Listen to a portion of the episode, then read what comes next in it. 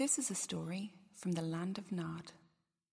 Hi, my name is Annie, and I create everything that you see and hear here at Land of Nod. If you would like to support the work that I do, please consider going to patreon.com forward slash Land of Nod Learning. Thank you. Odysseus and the Trojan Horse.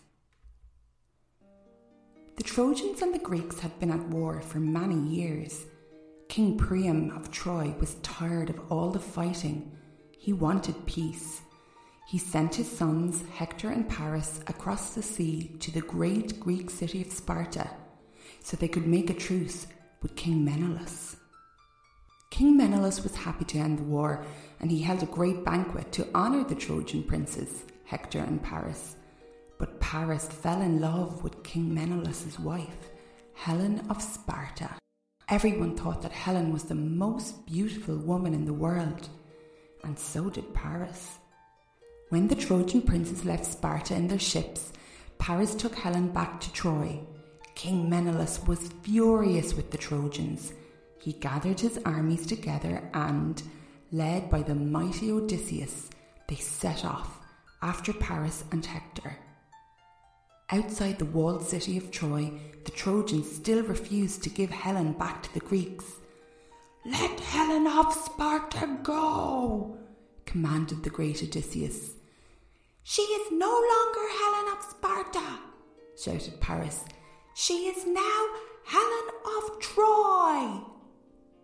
Instead of having a huge battle, King Priam sent his two sons, Hector and Paris, to face the Greeks. Odysseus agreed that this was a better way to sort out the argument, so he chose his two best warriors to fight against the Trojan princes. First came Ajax, famous throughout Greece for his courage and his incredible strength. Together, he and Hector battled for most of one whole day. At first, the Greek Ajax looked as though he was winning, but Hector bravely fought on. Finally, Hector knocked Ajax to the ground. "I give in," cried Ajax. From the high walls of their city, the Trojans cheered their hero. They thought it was all over, but it wasn't. Achilles, the greatest warrior that had ever lived, had agreed to fight for the Greek king, Menelaus.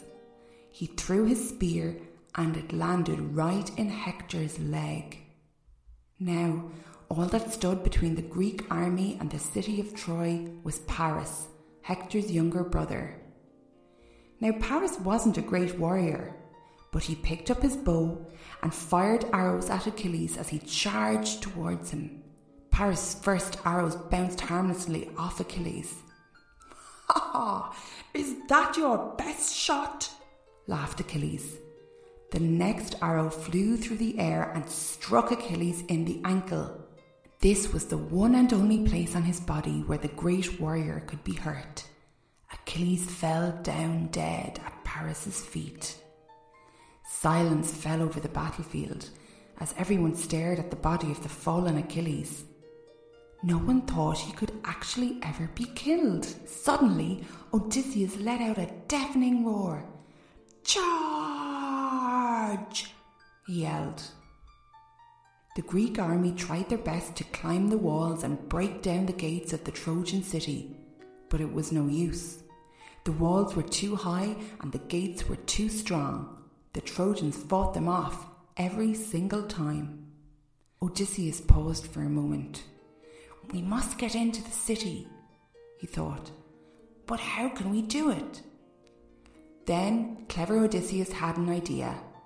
"Build me a great wooden horse," he ordered, "and make it big enough for me and my men to fit inside." No one really knew what Odysseus was up to, but for many days and many nights, the Greeks worked hard to build a huge wooden horse. When it was ready, Odysseus and his men crept inside. "Now we will trick the Trojans," he said. The Greek armies burnt their camps and pretended to get on their boats and sail back to Sparta, leaving only the wooden horse behind on the beach. When the Trojans saw the Greeks sailing away, they raced down onto the beach. They could hardly believe their eyes. "We've won! We've won!" they cheered. "The Greeks have gone! And look, they've left us a huge wooden horse. They've left us a gift." Together, the Trojans pushed the great horse up the beach and towards the gates of Troy. Inside, Odysseus and his men were keeping very quiet. "Don't make a sound," hushed Odysseus. He knew that if the Trojans heard them, their plan would fail and all would be lost. "Wait," cried one of the Trojan warriors. "What if the Greeks are trying to trick us?" He threw his spear into the belly of the wooden horse, just missing Odysseus and his men inside. Nothing happened. The Trojans laughed. "It is a gift," they cried. "Let's take it into the city and celebrate our victory over the Greeks." Some people weren't sure, though. They thought the horse should be burnt to give thanks to the goddess Athena.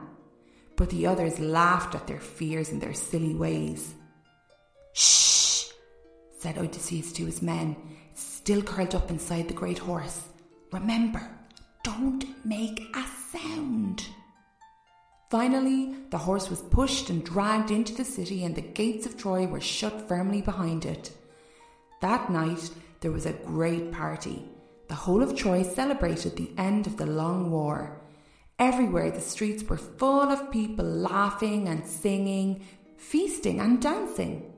Later, when everyone was finally asleep, Odysseus and his men crept out of the horse and onto the streets of the silent city.